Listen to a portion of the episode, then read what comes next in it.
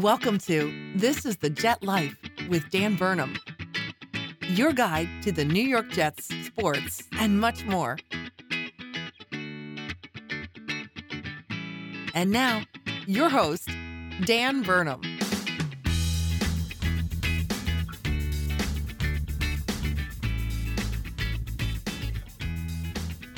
What is up, everybody, and welcome back to another episode of This is the Jet Life Legal Tampering Period Edition. Today's podcast is going to update everything that's happened so far through the legal tampering period with the New York Jets and even some other teams. As we know, Monday at noon began the legal tampering period where agents of players could begin speaking to organizational people, front office members, and start agreeing in terms to deals. Now, the new league year doesn't officially begin until tomorrow at 4 p.m., Wednesday the 17th, 4 p.m. But a lot of these players, as we've seen, have just been agreeing to deals, as is the case every year, well before the deadline comes. You can start having those conversations with the agents, and you don't want to wait until the money dries up in the market. You got to get out there, try to get a deal. Teams in the same boat, they're trying to get players before they're gone or the position group dries up. So, very quickly, everything starts happening. We've been getting notification after notification, and there's a lot to get to in this one. I'm going to try to keep it short and sweet because the Jets have only begun the work that they're going to do. And then we're going to do another episode in two weeks. It'll be a, a recap of everything that happened through free agency because at that point, the dust should have kind of settled. We'll get a feel for what the team has. We'll probably make a few more, you know, modest signings throughout the offseason just to fill some holes, maybe some insurance and stuff like that. But the big bangs, the big splash, that's going to happen between now and you know, a week from now, they'll probably basically be done. We've already seen a few of them for the Jets already. So we're going to get into that. I'm going to grade the three big picks the Jets have made thus far, talk about the holes that we still have, talk about uh, some players that could potentially fill those roles. And let's get to it. Before we start, I got to remind you to rate, review, subscribe to this podcast anywhere podcasts are found. As you know, this is under the Gang Green Nation podcast series title. This is The Jet Life. You can also follow me on Twitter at Jets underscore Dan. I have so far had a blast through NFL legal tampering, free agency, whatever you want to call it. I've had a blast, and I have been all over Twitter for the past 48 hours or so, just sharing all sorts of crazy opinions and wealth and little factoids, whatever. So follow there if you're interested. And that's basically it. Let's get to this episode. Quickly recapping we came into this thing with a bunch of holes. We were a bad team last year, second worst record in the entire NFL. We have issues, holes basically everywhere, but we know that Joe Douglas, our new GM, had his first draft last year, and the emphasis was to try to bring in new young players, rebuild the line, bring in team chemistry, locker room type of guys, and build through the draft. That's what his position has been always. So getting young guys, building through the draft, key. We've seen us trade some good players for more draft picks, trying to get more capital in that to continue further building through the draft. Jamal Adams was the big one. But of course, with the amount of money that we have, because we haven't really drafted well in all of Mike Maccagnan's career with us, you know, he had one or two here and there, but almost all of those guys are gone. Very few players were paid. Congratulations to Marcus Maye on getting a franchise tag. He will be playing for the Jets for one more year, so that was the first move made before this whole period began. Very exciting for him. And that was one of the big you know wins of that Maccagnan sort of drafting period. But other than that, we have a ton of holes and a bunch of young guys. So when you look around, it's like, yeah, there's not a bunch of money spent on really anybody. Crowder's the highest paid player on the team. So the Jets come into this thing with the second most cap space in the league, second to only the Jaguars. Again, another bad team, the only team that had a worse record than the Jets. So it all makes sense, lines up. But we wonder how is Joe Douglas going to approach this free agency?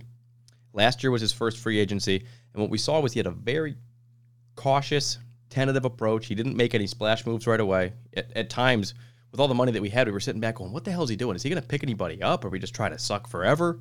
I think to some extent, we weren't trying to build the whole team up right away. With Adam Gase, with everything, I think it was almost expected the team wasn't going to be all that competitive. And maybe Adam Gase was just a goat in that whole, you know, operation to help us make sure that we didn't have a great year, got good draft capital, and would be in this position now. But of course, eventually you do have to start making some moves in free agency. Last year we had Connor McGovern. We added a few other little pieces. Some didn't work out. A bunch of one year deals for guys like Jordan Jenkins, Brian Poole, Pierre Desir. And all those guys not back with the Jets right now. Joe Douglas also doesn't like to talk about contract extensions during the year, so we didn't extend anybody like Brian Poole, Neville Hewitt, Tarell Basham, people whose contracts were expiring. We just waited on Maye to do a franchise tag. So it's been a very slow, sort of a timid approach. You wonder sometimes is Joe Douglas afraid to commit to a player to give a big contract out? He got a few last year, but you can't just draft everybody. Even if you had a great draft, a great draft would be getting three to four guys right as you know good key players, members of your team. A good team has like 30 players, and a rookie contract lasts four years. So even if you drafted three, four guys a year, you'd be getting like at the end of four years, you'd have what 15, 16 good players. You still need to have a lot of other guys out there, and you can't just sign them all in one year. You got to start making some good headway through this. So I was wondering how is he going to approach this free agency? The first initial thought again is the offensive line because we know he focuses on the offensive line. He's a former offensive lineman. Build the wall, that's his thing. Drafted Mekhi Becton to further that point, signed with Connor McGovern, Greg Van Roten, some other players, George Fant last year to further that point. But it still wasn't as good an offensive line as we'd like to see. We'd like to potentially replace Alex Lewis for sure, maybe Greg Van Roten, and maybe even at some point George Fant. That was one of the things we focused on early, but that's not what happened. Free agency came, it was slow. Nothing crazy was happening with the New York Jets. We were seeing a bunch of other teams make some signings. The first signing they make, Jarrad Davis, linebacker from the Lions, and you think to yourself, eh, this isn't really a big splash move. And the money that was originally reported, seven million, was a little higher than what he actually is getting, which is five and a half. Seven million dollars with incentives if he ends up meeting uh, playing time things. We'll talk more about that later. But that wasn't a big splash, and you're like, all right, well, what the heck? Now the Patriots are making a bunch of signings, the Jags are making a bunch of signings, teams all over making new moves. Edge rushers are starting to go, and we're starting to panic, like, oh, we're not going to get an edge rusher. But then come like eight o'clock, the Jets make a big move. They bring in Corey Davis, wide receiver from the Titans. Wide receiver was a position of need for this team. So getting a guy like him, who was on a good team last year and had a very successful season and was very highly thought of coming out of college, and you know hasn't really been in an offense that emphasizes the pass. And I don't think this offense will be one of those either. But still, to get a guy like him, I think that's awesome. This is going to be if you had him, Corey Davis, Mims, and Crowder, you probably have the best receiving cast that we've had in quite a while and he's probably not done building that group up yet either. And then after that, you have Jarrad Davis, you've got Corey Davis, you got two Davises. You're wondering, they going to sign Mike Davis next? What's the big move? About an hour later, Carl Lawson signs the big one, edge rusher, one of the best young players that was available in free agency, a top edge guy, tons of quarterback pressures. We're going to talk more about him as well, but it all came alive late last night. And then today, it's been slow going again. Know, all we've really done we signed those three guys. We tagged Marcus Maye, and then we re-signed Josh Adams, and we re-signed big play Vyncint Smith, who didn't have a good year last year, was considered an X factor. And both Adams and big play Vince will be on the 90-man roster going into training camps, but they're going to have a tough time trying to get out of that, depending on what kind of competition Joe Douglas brings in. Hopefully, it's a lot. We'll see if they end up making the final roster, but not a bunch of splashes yet today. We are actively monitoring everything that's going on. It is officially 6:39 p.m. on the East Coast here as we're going through all this stuff, and we are trying to follow up with everything. I am uh, monitoring in case anything is important. I mean, Kelvin Beachum just re-signed with the Cardinals. He's next Jet. That's kind of interesting, but we're going to try to hold off on the non-Jets related kind of boring content. If there's, if there's something breaking news, a big player doing something, we'll we'll talk about that. If the Jets make a move, of course, this whole podcast is going to go up in flames. We're going to talk about the new signing, instant reaction. I hope we get some of that, but in the meantime, we got to talk about these three guys because – that's the big deal right now. Three guys totaling a little over $30 million. The exact terms aren't out. We don't know exactly how it's going to be split up between years and what's going to hit the books this year, what's a signing bonus and everything. And again, this is all just agreed in terms, right? We haven't actually signed these players yet. We actually haven't given them the formal paperwork yet. That's going to be coming. They're going to be signing contracts in a few days, especially after once free agency starts, which is tomorrow at 4 p.m. Then you draft up the letters, you look over everything, you make sure it's right. Things could be updated we even saw Anthony Barr once agree in terms during the legal tampering period to join the Jets, and then afterwards that deal fell through. He went back to the Vikings. So you never know. We're not going to count our chickens before they hatch, but we are going to act as if these players will hold up, you know, what they've said they will do. It's been almost 24 hours for all of these signings right now. We haven't heard any word from any of them that they are not, you know, that any of these rumors or or words are not true. So I think it's safe to say that all three of these guys will be joining the Jets.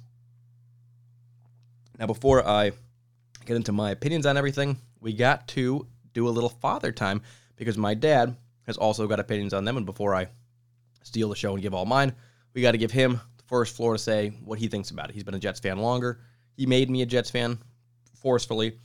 And we're going to start with him. We actually, uh, after work, it's always been like a thing that we've talked about that we would take work off during legal tampering for you know that Monday and Tuesday and just sit at a bar and just drink all day and watch the news come in. We've always talked about doing that. We have yet to do it, but this year, yesterday after work, we go down 5 p.m. We watched from like 5 to 8:30 or so, and nothing was happening at first. We'd already had the Jarrad Davis news. It was kind of boring, but we were drinking, talking, having a good time, watching the news, talking about all these teams and formulating opinions and thoughts on what to do next. But then the Corey Davis and the Carl Lawson stuff happened. So we got a little bit of juice there, a little bit of excitement. And uh, this is his opinion on everything that's happened thus far as of now 6:42 p.m. on Tuesday, March 16th. This is Father Time, written by my dad, David Burnham. It is titled "Defense Deja Vu?" Question mark. Free agency isn't over yet, and we hope that there are a couple upgrades on both sides of the ball. But yesterday, we made a couple of nice improvements. Corey Davis will be a tough wide receiver that had 900 yards last year on a run based offense. The Jets will be run based as well, but I expect Davis to be a solid contributor. It's hard to pin down not knowing who will be our quarterback, but as I said, I expect Sam. On defense, the smart, fast, and strong Joe Klecko intimidating and destroying centers and guards, and Mark Gastineau speed rushing from the defensive end position. Klecko would blow up the middle on the offensive line, and Gastineau would race him to sack the quarterback. Of course, with the additional assistance from Marty Lyons and Abdul Salaam. This was called the New York Sack Exchange. I'm expecting the New York Sack Exchange 2.0. Our Quinnen Williams playing the part of Joe Klecko, and our new Carl Lawson playing the part of Mark Gastineau. With assistance from John Franklin Myers and Foley Fatukasi inserted for Marty and Abdul, this is going to be exciting. More free agents will follow, so stay tuned. It is a good time to be a Jets fan. Go Jets. End scene. And that was a question mark after Go Jets. But giving him the floor first, we are going to start with what he said. We do have a lot of holes. This team started with a ton of holes. That's the reason that we have so much money. We haven't play, paid anybody because we haven't filled any holes. We've only really had one Joe Douglas draft. So we've got a lot of work to do. But they did add two really good players and one that is a potential flyer. He didn't mention Jarrad Davis in this. I don't think he's, you know, a real game changer. He's going to have opportunity. But starting with Corey Davis, as he says, you know, this was a tough, big wide receiver, very physical, a good guy who was active in a run based offense of the Tennessee Titans. Now, they played a lot of play action with Arthur Smith. A lot of it was built through Derrick Henry, play actions, and those would go to Jonnu Smith, A.J. Brown, and Corey Davis. You had a lot of people to kind of spread the wealth to, especially on a run based offense. But Corey Davis, 900 yards last year. The guy has been getting better and better every year. I think that when he started in the NFL, it was a little slow. Second year, you're like, eh, he's doing actually pretty good. Third year, kind of coming along. At the end of last year, you're like, Corey Davis is establishing himself into a nice young receiver, and he's still really young. And my dad is right to be excited about that. I think that uh, it's going to change depending on who our quarterback is. Of course, if we have Sam Darnold, if we've got a guy like Trey Lance or Justin Fields, Zach Wilson, Deshaun Watson, who knows? That stuff is all going to change the impact of the wide receiver and what their role is, but he's right to be very excited on that one. Then the other part, I mean, the most interesting thing that he said here is the New York Sack Exchange 2.0 is what he expects from this Carl Lawson, Quinnen Williams, and company group. I mean, he's got a good point in that it really was built by Joe Klecko just dominating the middle, collapsing the line, and then Gastineau being able to come around the edge. And Quinnen Williams is kind of becoming that kind of guy. But we've seen him extremely dominant from that position, but not really having help from guys on the outside. Henry Anderson, you know, having Nathan Shepherd and Jabari Zunigas and I love me some John Franklin Myers, Tarell Basham, and all those guys. I think they're definite definite role players that have you know a job on a team, but they're not known for quickly getting after the quarterback. Carl Lawson is, and it is kind of built that way. Now I think that's a little higher expectation than I have for this unit right now. I think we're definitely on the right path. Maybe need to add one or two more guys. But for him to say that, a guy that lived and rooted for the Jets during the New York Sack Exchange, to see a Quinnen Williams and a Carl Lawson and be this excited at this point in the season, I mean, that feels really good.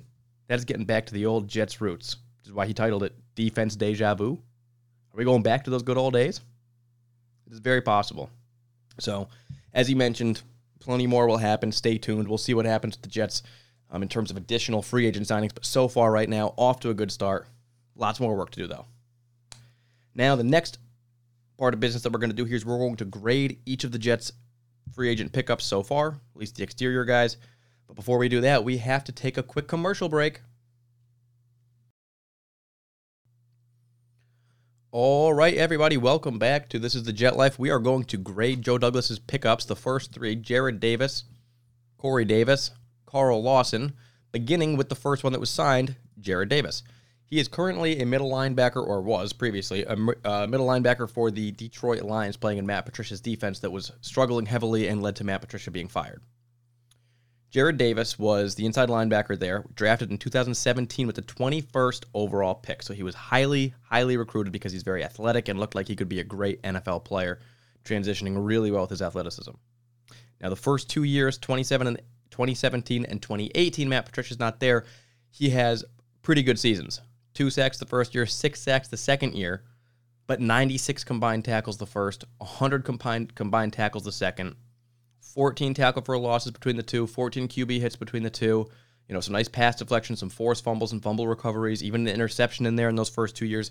Off to a pretty good start. Maybe not living up to 21st overall, but looking like he's got some potential. Matt Patricia comes along and kind of puts him out of position, makes the guy really confused. I was reading a lot of Lions fans' opinions on him. Really, the positives of him are he's a hard worker, a really good guy. He's got a ton of natural athleticism. But the negatives with him are for the last couple years, he's been out of position a ton, not making the right reads, making mistakes, mental errors, not picking up the right guy, following the wrong hole. when you see that, you wonder is that based on him not being really quick on his feet, quick thinking when the plays are happening, not good at identifying pre snap? Or is that an issue with Matt Patricia not letting guys play but making them think? I think Adam Gase was notorious for doing this with the Jets, not letting guys like Sam Darnold or players in the defense just play their position and be good, making them think about what am I doing, what am I supposed to do, and you get to a point where you start playing stiff. You're not think you're not moving quickly. You're spending too much time thinking and not acting. And the hope is that with Jarrad Davis coming to this new offense with Robert Saleh, he's going to find that sort of speed and rhythm. Now, Robert Saleh's mantra this whole time has been all gas, no brakes. He said he wants to have a fast defense. He wants to play fast. He wants guys to just not be thinking, just acting. And that's kind of the defense that he ran in San Francisco. And that's what we expect to see here. Now, he's probably projecting Jarrad Davis to be a strong side linebacker. We're switching to a 4 3 unit, so it's going to be a combo of, you know, having four down linemen and three linebackers. We're going to have some nickels mixed in there. So the linebacker position is going to change a little bit from what it was previously for the Jets. But you've got CJ Mosley, who at this point we have no idea. It's been two years, and we don't know what he's going to be like coming back. We got Blake Cashman. Can't expect a ton from him because he's really never on the field and hasn't had a chance to develop yet. Then you bring in Jarrad Davis for this one year, five and a half million dollar deal that can be worth up to seven million dollars with playing time incentives if he gets the field enough. So when you talk about a one year deal, a flyer with a guy like this, I think that it makes sense because he does have hopefully his best football ahead of him. He just needs to be able to think and get in a system that's going to cater to his skills. And if Robert Saleh sees him right now and identifies him as a guy that's like, I know what he's got in the tank, I think I can work with it, then I'm all for it. But for a grade, I grade this as a C pick for the Jets. A C for Joe Douglas, his worst of the three. And the simple fact of it is that it kind of is alarmingly similar to Darron Lee, a guy who was drafted early in the first round, put at middle linebacker, a little small but really athletic, had some flash early on, and then you start to think to yourself, is he playing out of position? Should he be an outside linebacker guy? Should he be more of a money backer? What really is his role? And never being able to figure out what he can do. And Darron Lee is one of my least favorite Jets ever horrible, not in the league anymore, shouldn't be, bad football player. Jarrad Davis, you wonder, is he going down that same path? Darron Lee never really got it. And it didn't help. Our offense and defense uh, coaches haven't been super strong. I think Gregg Williams was a good one, but it was a tough situation for the Jets going through these rebuilds on these tough teams. But Darron Lee, Jarrad Davis, pretty similar when you look at the numbers. Jarrad Davis has a slight edge in terms of his early on efficiency and impact a little more than Darron Lee had in his first couple of years. But that's what you worry about. And so for me, it's a C because it's also a one year deal. So even if the guy, say he turns it up and he's doing awesome, he's most likely going to go back into free agency and then get paid more, potentially by another team. You'd think to yourself, but if he's a Jet, we have the opportunity to re sign him while he's under contract with us for that year. But Joe Douglas hasn't really been known to do that. He says that he doesn't like to extend guys during their current contract, waits until the year is over.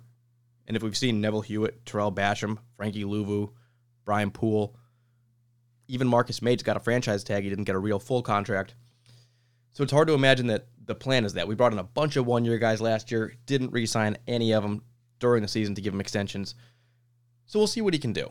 he might just be another body that can be in there with some potential to do some good stuff, and he'll be a one year flyer guy. If he's not so good, you know, maybe we bring him back on a cheap deal. If he is good, maybe we don't re sign him. But eventually, the Jets will address this linebacker position in greater detail. We just have to see what we have with CJ Mosley and can Blake Cashman be healthy. So Jarrad Davis gives us a little bit of insurance there, and we'll see what he can do playing different linebacker positions. Strong side linebacker for Robert Saleh. Can he potentially, with his athleticism, guard some of these tight ends? We've seen the Patriots are picking up Hunter Henry and Jonnu Smith, two new tight ends, again, try to run their offense through that position group again, like they did with Gronkowski and Hernandez. So is it possible that uh, Jarrad Davis can match up well with one of them? Perhaps. Right now, given the unknown of it all, given the spotty last couple years that he's had, you're a little worried. But the guy played last year, 26 years old. He's going to be 26 years old for this season, turning 27. Still really young. Still a guy that has a ton of good football in front of him. He just has to hone it in. And you got to believe that Robert Saleh is one of those guys that can get it done. So that is Jarrad Davis. I give him a C grade. And I'm just looking at my phone here, and whoop, whoop, whoop, whoop, we've got some New York Jets breaking news. Ladies and gentlemen, the New York Jets have just agreed in terms to sign Justin Hardee, former cornerback of the New Orleans Saints. Justin Hardee, that's H A R D E E. And very quickly, just reading through some of the comments here from Saints fans, that's what I like to start with when we sign a new guy. You see Jets fans, and they have a bunch of opinions like, oh, this guy sucks, or like, well, this is the position we need, or should have been this guy. That stuff is all well and good to see what Jets fans are thinking.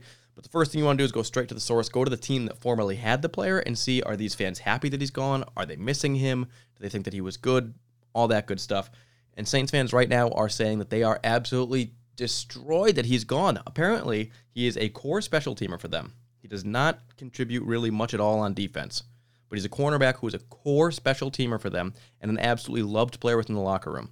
So Justin Hardee signing with the Jets to be probably one of our special teams aces. We know that last year our special teams captain Matthias Farley is no longer with the Jets, currently an unrestricted free agent, could sign back. But when you bring in a guy like Justin Hardee, who on a good defense of the New Orleans Saints with a pretty good special teams unit, when he gets picked up as this uh, great locker room presence, it makes a lot of sense for the Jets. We do need to invest in special teams. You can't just ignore it and say some sixth cornerback will just play as a gunner, or we'll just have whoever fill in. Now you need to invest a little bit into that. All the good teams do. You see Matthew Slater with the Patriots is the obvious one that we always think of as a great special teamer for a team. But Justin Hardee coming over, apparently Michael Nani has tweeted that he's got a great tackling percentage. 33 tackles, only missed like five or six playing special teams, which is very difficult to do because as we know, you know, Trenton Cannon would always get downfield first, never make the tackle. Justin Hardee could be a great pickup for the Jets on that special team side. Joe Douglas has been signing guys who are great locker room presences, you know, former college captains, former captains of other teams. He wants to build through this stuff. and He wants to have the best culture in sports. And I think from what I've read so far, this is one of those guys It's going to be great. All right, so Justin Hardee, Joe Douglas's fourth addition. Let's give it a quick grade here.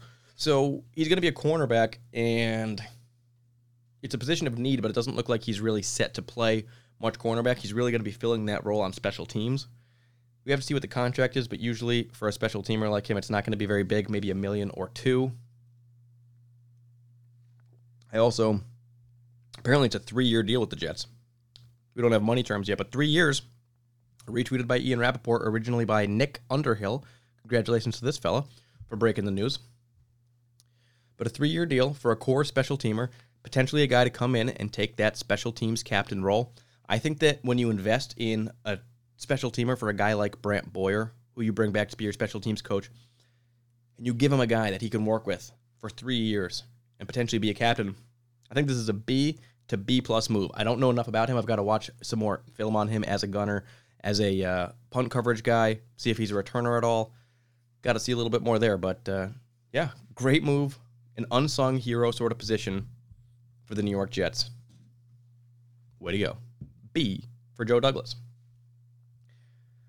The next position would be wide receiver, addressed with Corey Davis, former wide receiver of the Tennessee Titans.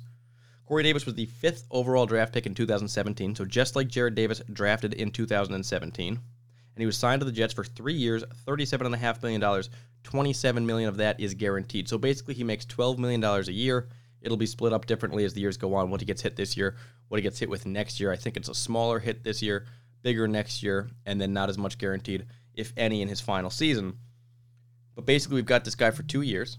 He's only 26, just like Jarrad Davis. He's going to be 26 this year when he plays with the Jets. And he is playing better and better football every single year. So when he started, you know, he was the fifth overall pick, so you expected a lot. He only had 375 yards, which might strike you as like, well, that's not great for a guy who was picked fifth overall. He should be an instant contributor. But as we know, as we always talk about on this podcast, wide receivers can take a long time to develop. And it did for him. He didn't have his first touchdown until his second year with the Titans, and he had 891 yards and four touchdowns that year. Really good. Catch percentage going up. First year 52%, next year 58%. In 2019, the in Ryan Tannehill. He goes up to 62% catch percentage, has 601 receiving yards in 11 games started. And then this most recent season with the Titans, he is the most impactful player he's ever been in an offense. 984 yards, five touchdowns, 70% catch per- percentage. He had 65 receptions on 92 targets for the Titans this year. And you'll see his yards per target going up every single year, his catch percentage going up every single year, his yards a game basically going up every single year. And Corey Davis, a six foot three, 209 pound wide receiver, is going to be a great impact player for the Jets and one of our starting outside wide receivers, probably opposite of Denzel Mims. Corey Davis maybe isn't the flashiest wide receiver that was available in free agency. Kenny Golladay, Juju Smith Schuster, some other guys were getting some big love. But Corey Davis was right up there, still really young, was drafted fifth overall because he's got the talent. He has shown that he's progressed every single year. The Titans have a little bit of cap issues, so they weren't able to hold on to him. He falls by the wayside. Jets give him 12 million a year, 12 and a half million a year. I think it's a great pickup for him. He plays a lot like he's kind of like a Quincy Enunwa in his great blocking ability and his big body, but he kind of plays and runs routes like an Eric Decker, just a little bit more physical than Eric Decker. I think that's a great style. It's kind of similar to Denzel Mims, where Denzel Mims plays like medium to deep with not great yards after catch, but that six-three frame, pretty quick, good contested balls. Denzel Mims is a little bit more finesse, a little bit more smooth flash, I'd say. Corey Davis is a little bit more rugged, a little tougher, more stiff arms and things like that, but a really good blocker. When you can block like that on the outside, it really helps your run game. And the Jets, considered to have a wide zone offensive line blocking scheme, are probably going to be running the ball outside fairly often, moving outside, and maybe even having some wide receiver runs and some motions and things like that. It helps to have a guy that plays wide receiver that can block as well. And so Corey Davis absolutely fits that bill. Again, 26 years old, another young guy, former fifth round pick. We've got him for, at least we're paying him for two years, so we got him for those two. We have him for three if we want him. We've addressed the position wide receiver that has been hampering the Jets for so, so long. I mean, how many years have we gone in with some okay receivers and then ended up getting a couple injuries and playing guys like Greg Salas or Jeff Smith, Josh Malone? Just way too many years, just bad going to the bottom of the depth chart. And so addressing the position, he's basically replacing Breshad Perriman, and Corey Davis is much, much better than Breshad Perriman. So that is a huge instant upgrade. And right now, looking at a healthy Corey Davis, Jamison Crowder, and Denzel Mims, I think you got to be a little excited there. You got a backup in Braxton Berrios, who's punt returning and backing up slot right now. And the other guy on the roster that we really have is like Lawrence Cager and big play Vyncint Smith. So we'll see which one of those guys gets cut. I would say big play Vyncint Smith maybe first, followed by Cager, followed by Berrios, and you know Crowder. Even if they find another slot guy, they could save the money there because he's got ten million dollars they could free up if they needed to. But Corey Davis, big addition. Nice to have him here. And one of the nice things that I really like about him not only his age, not only having him for a few years and like, you know, not putting a one year deal on him, but getting him a little bit more long term, is he's played in all but eight games for the Titans in the 64 potential games that he could have played since being drafted. So this is a guy that shows up on game day and is there when you need him.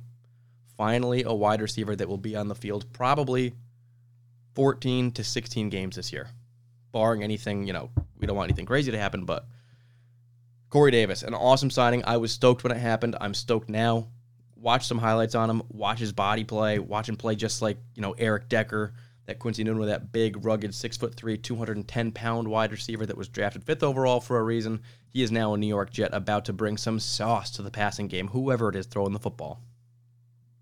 I give this grade a B plus. B plus for the contract combined with the skill of the player, combined with the position and need. Everything about it I really like. I love the pairing.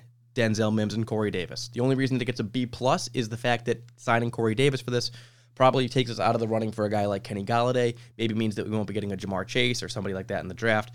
Not saying that I would rather go that route, but Corey Davis wasn't the very best option available at the position, but he's up there. $12.5 million, I'm cool with it. Joe Douglas, B plus for Corey Davis. So we've got a C for Jarrad Davis.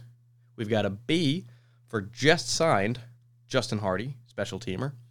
We've got a B plus for Corey Davis. And now we got one more, and that's going to be Carl Lawson, edge rusher, Cincinnati Bengals. We know that edge rusher has been a major issue for the Jets. At one point, we had Muhammad Wilkerson, Sheldon Richardson, Leonard Williams. It was looking like, wow, we have all these guys in the defensive line. It's going to be great. The boys broke up. Sheldon Richardson, Mo Wilkerson, and Leonard Williams all on different teams. Shout out to Leonard Williams and his massive contract the Giants just gave him today.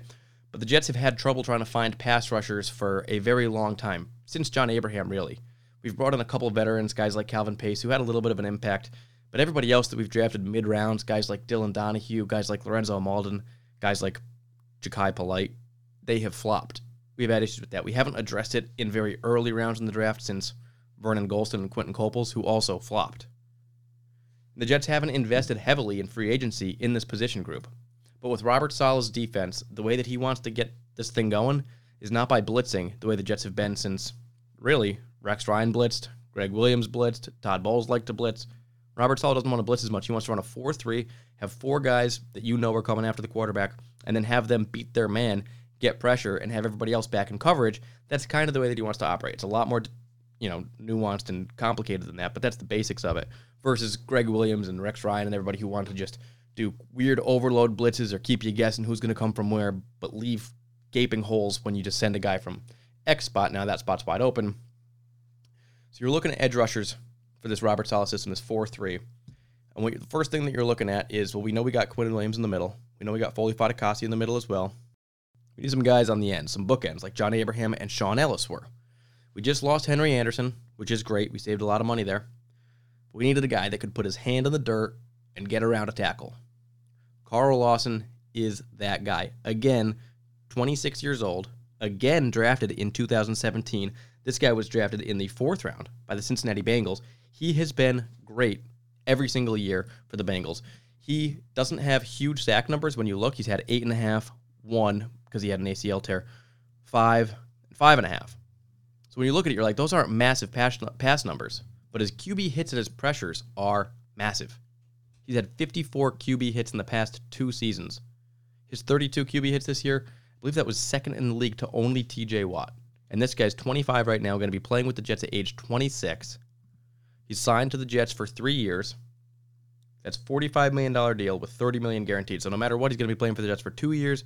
We can choose whether or not we want to keep him for that third year but he is, like my dad said, going to change this defense. He's a speed on the edge. He can beat a man one on one. He's got a long arm. He can do swim moves. He can do strafes. He can get around a guy, and he can get after the quarterback. Now, it's easier to do that when you have a push up the middle, and Quinnen Williams provides that. So the combination between the two is going to be electrifying.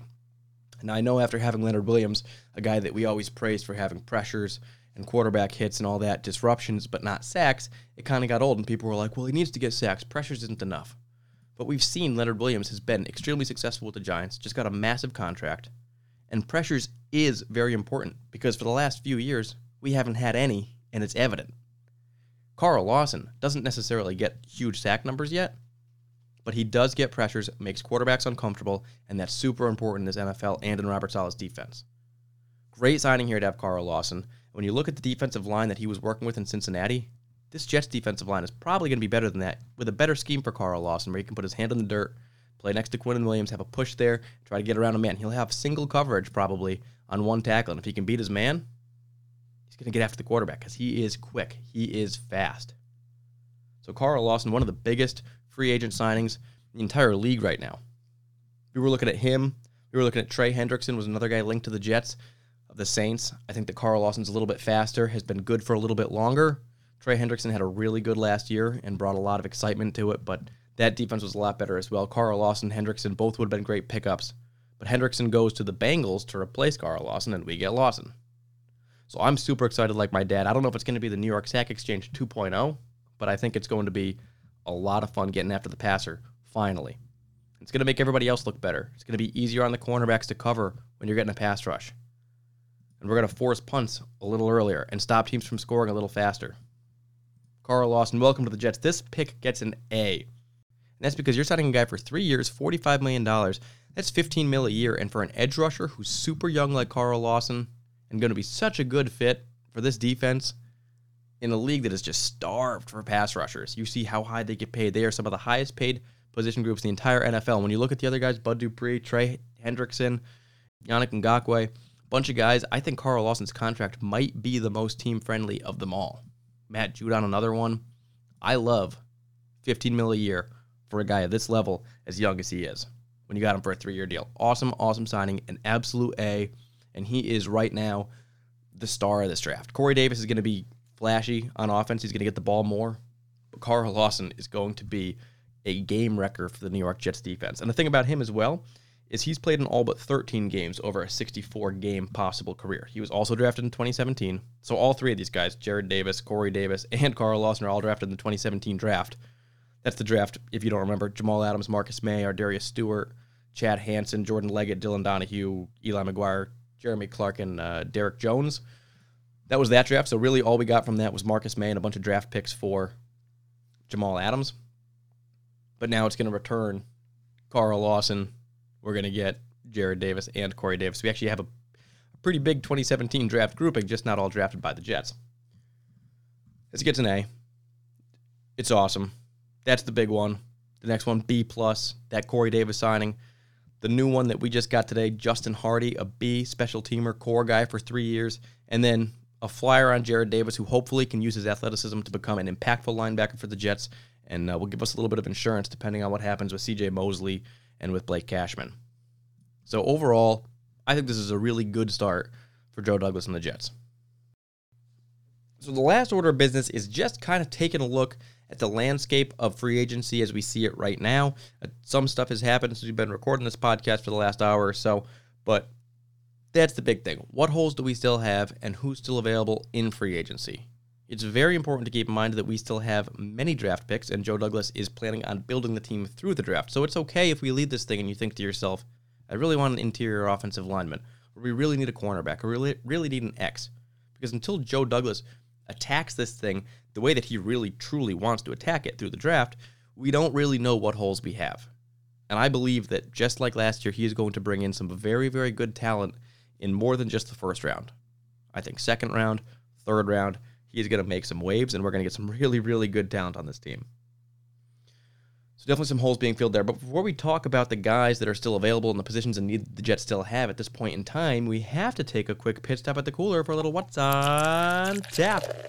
That is right, folks. This is what's on tap, and today, this is the first time that I did something special for the podcast in a while because, as you may remember, I was dieting, seeing if I could lose weight for a wedding in a year and a half, and that uh, it didn't really work in the nine days that I tried it.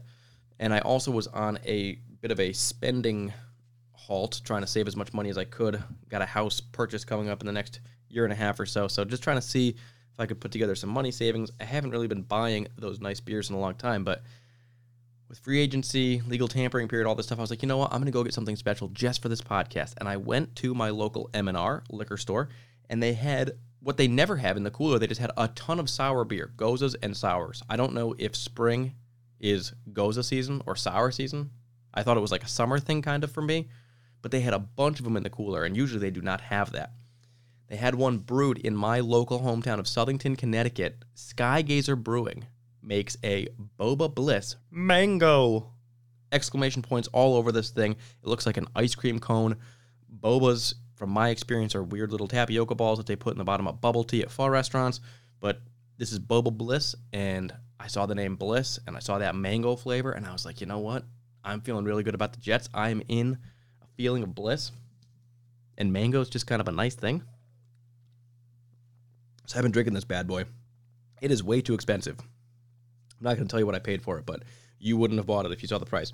5% alcohol, so a four pack of them doesn't even really do all that much but the flavor is extremely nice. It is mangoey and creamy, and it has a flavor like it's going to be super sour. Like it's got that flavor on your taste bud like a warhead or something would have, but then before it starts to like zap your taste buds with that really sour like electricity feeling, it just stops and it simmers down really smoothly. So it's got all the flavor of like a super sour beer without the actual impact on your tongue. And if you drink a lot of really sour beers, they start to get like they start to hurt your jaw under your ears kind of from all the sour. And this one doesn't really do that because it isn't as sour as some of those. It still tastes like it. So for me, I love it. It is a great little treat, and I'm glad that I, uh, you know, splurged a little for myself. Joe Douglas is splurging, spending the money. I can do the same. Plus, it was uh, about time the weren't just drinking like boxed wine or Michelob Ultra or something weird for the podcast. We got to do something good, right? We'll probably do something good next week too, because we are going to do the actual free agency recap next week. So more exciting stuff, more reasons to celebrate. But uh, Skygazer Brewing, Boba Bliss, Mango. I assume that because it says Mango with a bunch of exclamation points at the bottom, they probably have Boba Bliss other flavors. You know, Boba Bliss passion fruit or whatever else. So perhaps another thing I can look out for. That is what's on tap this week. And now, before we move forward, we have to do a quick commercial break. Alrighty, folks, welcome back to This is the Jet Life. The last order of business on this podcast is going to be to talk about the holes that are currently left for this team. Now, going into this thing, we knew that outside wide receiver was an absolute need for the Jets. Corey Davis filled that. We knew that pass rusher was an absolute need for the Jets. Carl Lawson somewhat filled that. I think we could still use another edge rusher. I still think we could use another wide receiver to be like a wide receiver four instead of big play Vince or Lawrence Cager or one of those guys. Get a little bit more competition in there. We got our special teams ace potentially, and we got a flyer at linebacker, strong side linebacker, middle linebacker, wherever Robert Saleh wants to use him. But the other positions of need that we still have right now, interior offensive line. We don't want to play Alex Lewis. In fact, we want to cut Alex Lewis and make money. But we watched Pat Elflein, our backup guard from last year, get signed by the Carolina Panthers. We see Alex Lewis is currently on the roster right now. We don't want to play Josh Andrews again. I mean, it was a mess last year. Even Greg Van Roten is a guy that you potentially could replace, but we need three guys before that can happen. So interior offensive line, very important. We will allow that to be a center because Connor McGovern is comfortable playing guard and could potentially move to guard if needed if we were to grab a better center. Now, this is a position that potentially will be filled out a little bit through the draft, but I think that if we learned anything from like Cam Clark last year, you can't necessarily rely on one of these guys to come in and for sure be your starter unless you go with a first or second round pick for the Jets this year. And you may not want to do that if you're Joe Douglas. There may be somebody else more enticing. So that means you can't leave free agency without at least some sort of depth there that isn't Alex Lewis, Cameron Clark, and Greg Van Roten. So interior offensive line for show. Quarterback two. The backup quarterback is important because right now it's Sam Darnold and Captain Morgan. We have to replace Joe Flacco because we don't want to see Captain Morgan have Luke Falk like snaps for the Jets this year. That's a bummer. Running back is still important. We did re sign Josh Adams, who has been, you know, he's played minimally for the Jets. I don't know what he has, like 40 carries over the past two years with the Jets. Had a little bit more with his time with the Eagles before that, but he's probably not a, you know, a real timeshare kind of guy. He's kind of a backup option, maybe a practice squad guy. May not even end up making the team, but you want to get somebody a little bit more flashy in there. I don't think it's La'Mical Perine. I think that he could be on the roster, but doesn't bring enough juice from what we've seen last year. Ty Johnson is a guy that makes sense in this offense, but you'd still like to see one more guy. Again, this is a position that is very, very easily drafted because there are a lot of very good young running backs coming out of the draft. It's a very instinctual position where they can be good right away as long as they don't fumble. And as we know, a lot of the success of running backs is based on the tread on the tires that they have, not getting worked up or you know beaten down too much in their years. So it's a position that you, position that you definitely could draft. It's just, do you really want to go into the draft thinking to yourself, we need to draft a running back who's going to get significant carries this year? Because then it kind of pigeonholes you when you get to the pick. You're like, well, we like this guy. We didn't think he was going to be here, but we said we had to go running back, so we're going to pass up on X. You don't want to have a ton of that, so you could potentially go running back. I think that it's important to get, like I said, a wide receiver four because big play Vince, Braxton Berrios, Lawrence Cager, these guys, not the end all be all. And as we know, wide receivers get injured and you end up using your backups. So let's have somebody with a little bit more pop. I'd like to see tight end potentially.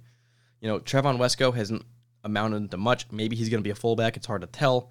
We don't have Daniel uh, Daniel Brown, and that's a good thing. We could cut Ryan Griffin save two million bucks, and he's really been quiet over the past couple years. Chris Herndon is, you know, he's got a bunch of potential. We'd love him to be good, but he has struggled a little bit over the past year, and before that didn't even play. So it's like it might be nice to have some competition there in that room more than just Ryan Griffin. And you know that the Shanahan offense runs pretty heavily through a tight end. George Kittle, you know, maybe it was Owen Daniels back in the day with the Texans. So maybe having another guy there. Another position that we'd be looking at fullback because Trevon Wesco is the only listed fullback on the team right now. There's like one or two guys in the draft you could get. There's really not that many free agents either because fullback is a half dead position in the NFL. It's making a little bit of a resurgence over the past couple years, but that's because Kyle Shanahan uses it in his offense all the time. And now Kyle Shanahan's offense splits again, goes over to the Jets as we get Mike LaFleur. He's probably going to try to instill an offense like that.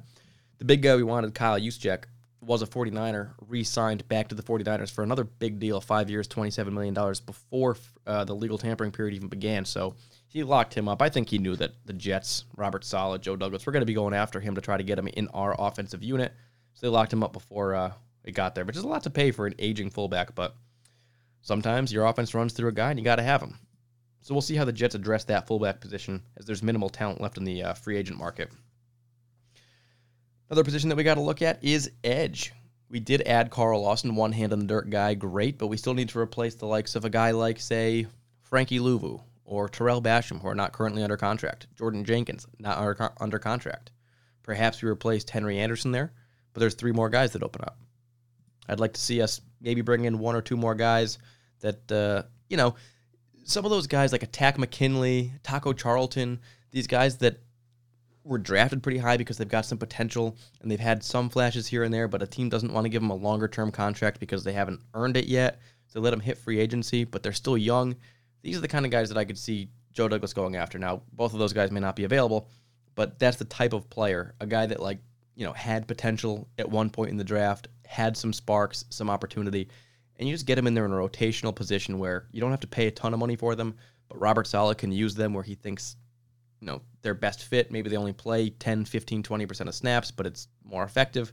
I trust him to get the most out of his players.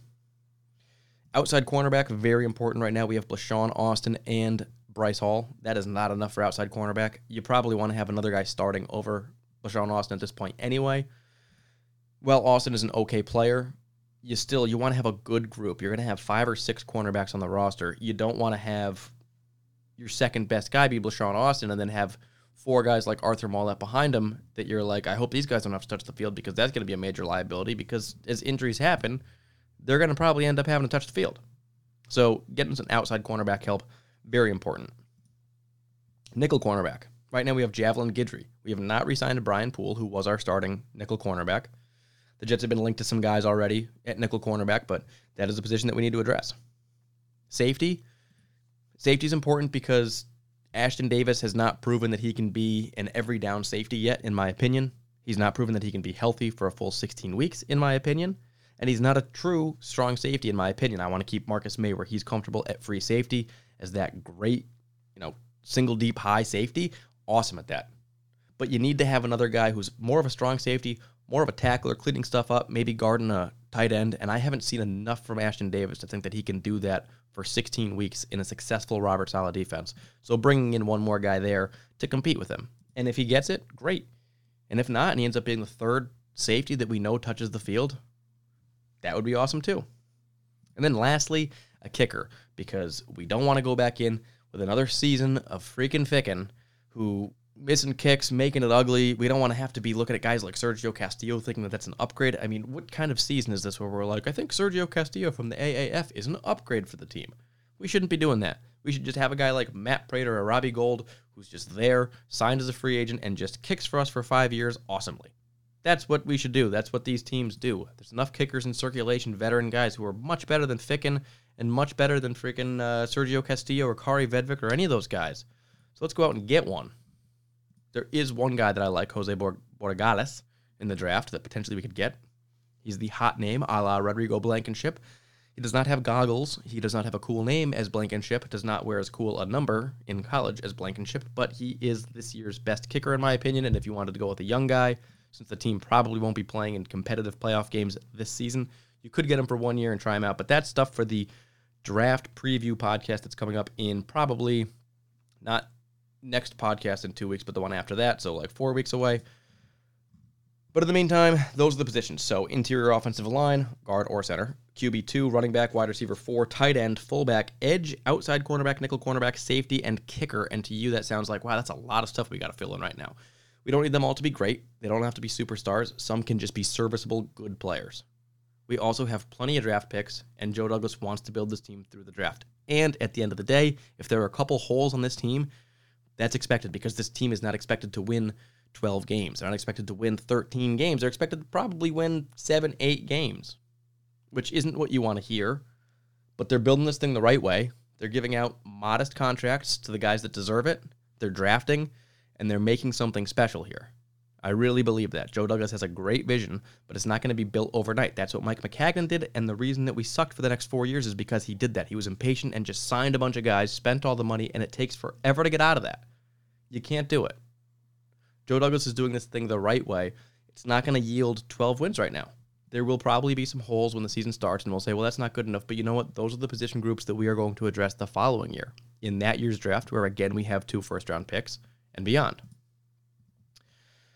So those are the guys or position groups that we are looking at. Now talking about some guys that are available right now, as far as I know, at each position group. I have been getting some notifications, not reading them too crazy, but uh, there's been yeah like Poona Ford is being looked at by the Seahawks. I'm getting all this stuff right now. Like I'm not processing all of it. That is boring to me.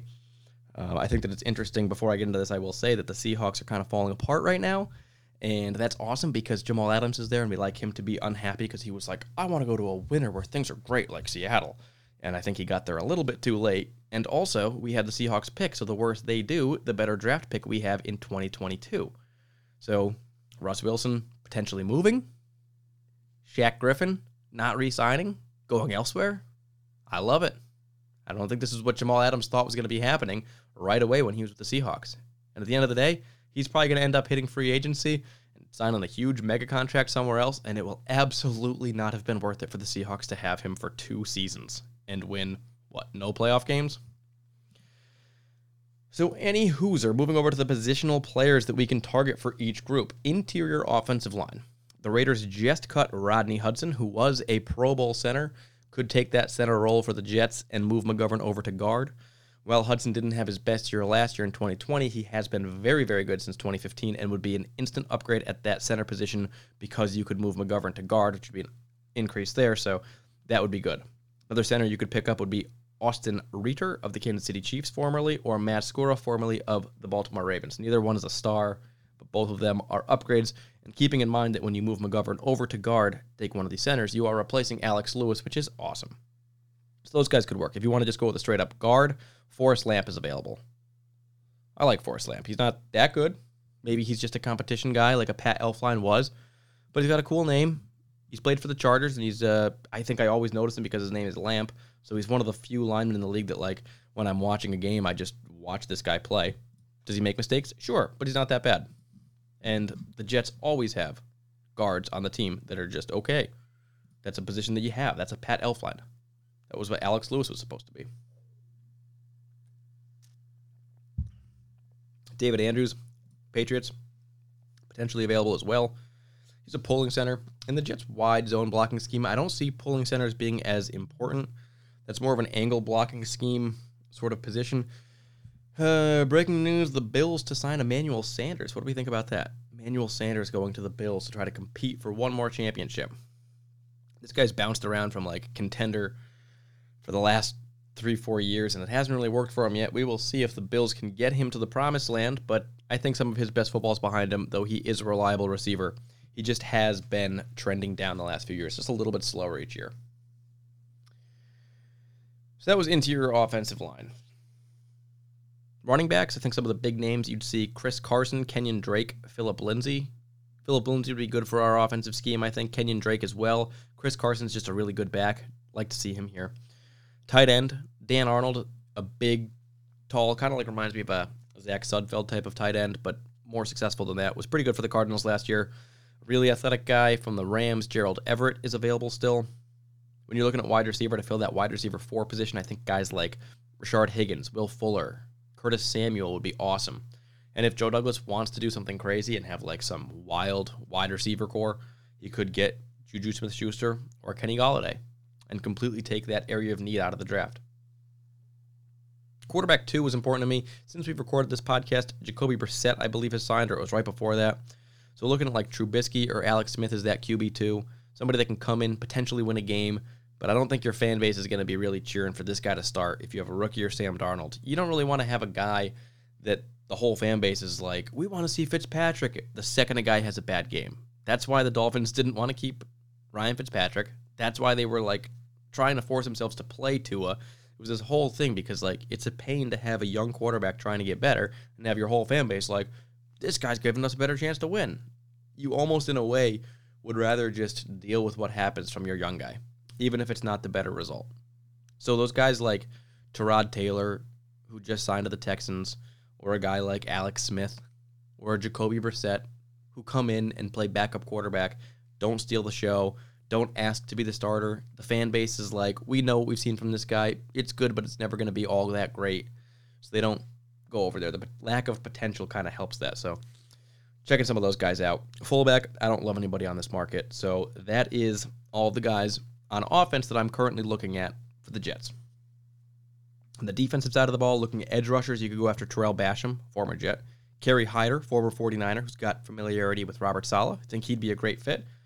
If you want to pay a little bit more, Haason Reddick, who had a career year last year, could be fun. Linebackers, Jayon Brown from Tennessee. It's probably the biggest named one that you could get. Or re signing one of our own, Neville Hewitt, if you wanted to get another guy there. Cornerback. This is a big position for the Jets because we have a lot of gaps here. I think you've got Hall, Austin, and Guidry. That's basically it. We just signed Justin Hardee, so maybe that's fourth, but he's not really a true cornerback. So you still probably need to get two to three more guys in this position group. One nickel, two outside. Looking at guys like K'Waun Williams or Brian Poole. William Jackson. Adoree Jackson was just cut by the Titans. Didn't have a great year, but super athletic and has some potential. Desmond King, Kevin King, Richard Sherman, Ahkello Witherspoon. I think that these are guys that maybe Desmond King is the only guy, and William Jackson probably that you would really be comfortable starting outside. Richard Sherman probably could do it, but you know he's close to going over the edge where he's not going to be a starting caliber cornerback. Some of the other guys are Nichols, you know, K'Waun Williams and Brian Poole. Dory Jackson and Kevin King, more flyers. I think that if you were to get a Desmond King or William Jackson or Richard Sherman, you'd feel pretty good going into the season. If not, you probably need to address this position group in the draft. That's okay. There's some good talent. It's just uh, a little bit more towards the top of the draft. You'd have to make a move first round, second round to go after like a Newsome, Stokes, Caleb Farley, Patrick Surtain, or uh, guy I really like, Jaycee Horn, Joe Horn's son.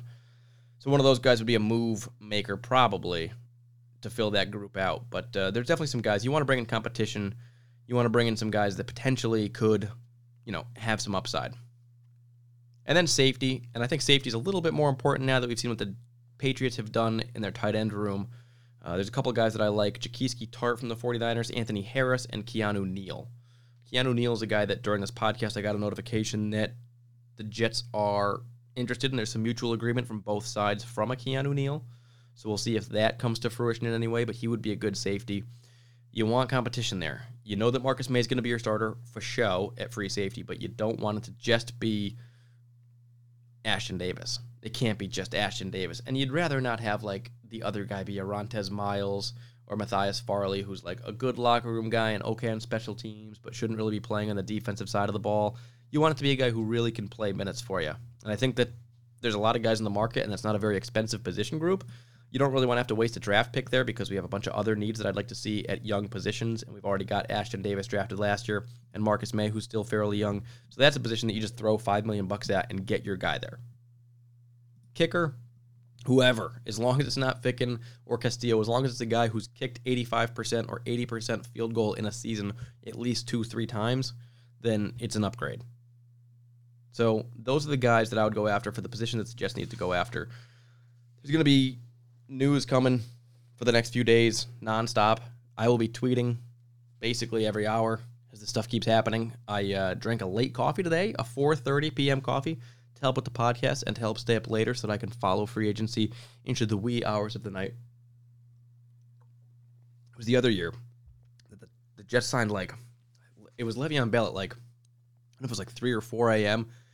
Was up for his record deal and trying to hear like when his mixtape dropped to see if he would talk about what team he was playing for. I have no idea why I was doing that, but I was so tired and it was so late that it was like, this makes sense. This is all we've got right now. As you just get engulfed into this weird black hole of Jets Twitter ideas. So we'll uh, hopefully get involved in something like that again. Waiting for rumors.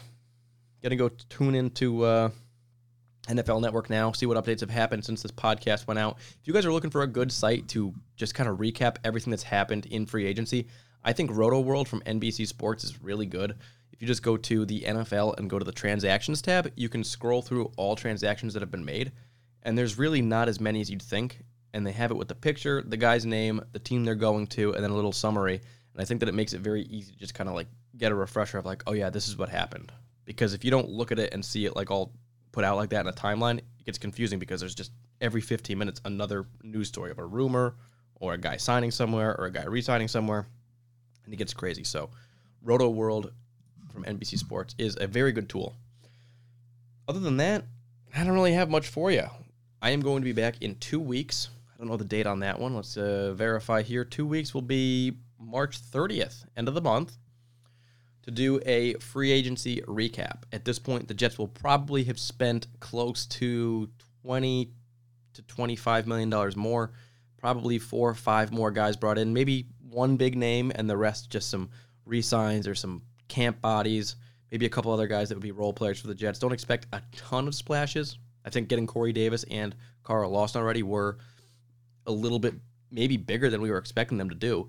So even though we have some money left, Joe Douglas is still sort of cautious. He's not going to just buy everything right now. You do get cap rollover. If you don't spend it all, you do get more the following year. And since the Jets aren't really truly competing for a Super Bowl this year, we don't even know who our quarterback is going to be. It does make sense to roll some over if you can. But if a great deal comes along and a player's looking to play for you, go for it.